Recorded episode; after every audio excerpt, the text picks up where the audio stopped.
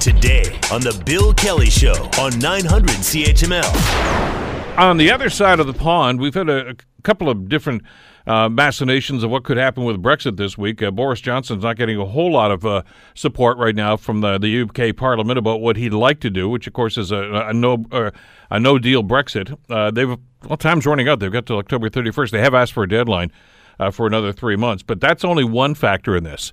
While this is going on, and while they're doing their dance in, in Parliament, what about the, the businesses? What about the economy? It's it's not doing well over there for a whole lot of reasons. Uh, trying to delve into this and find out exactly what the implications might be, not just for the UK, but on a global basis. Uh, I want to bring Marvin Ryder, business professor from the DeGroote School of Business at McMaster University, into the conversation. All kinds of companies trying to figure out what their future would be in a post Brexit scenario. That means companies have stopped making investments. If I'm a car company that does assembly, let's say somewhere in England or in Northern Ireland or Scotland, I'm probably not investing in the plant the way I used to invest, but instead I may be investing in a new facility in Germany or in France or in Spain because I think if Britain leaves, that may become my base of operations.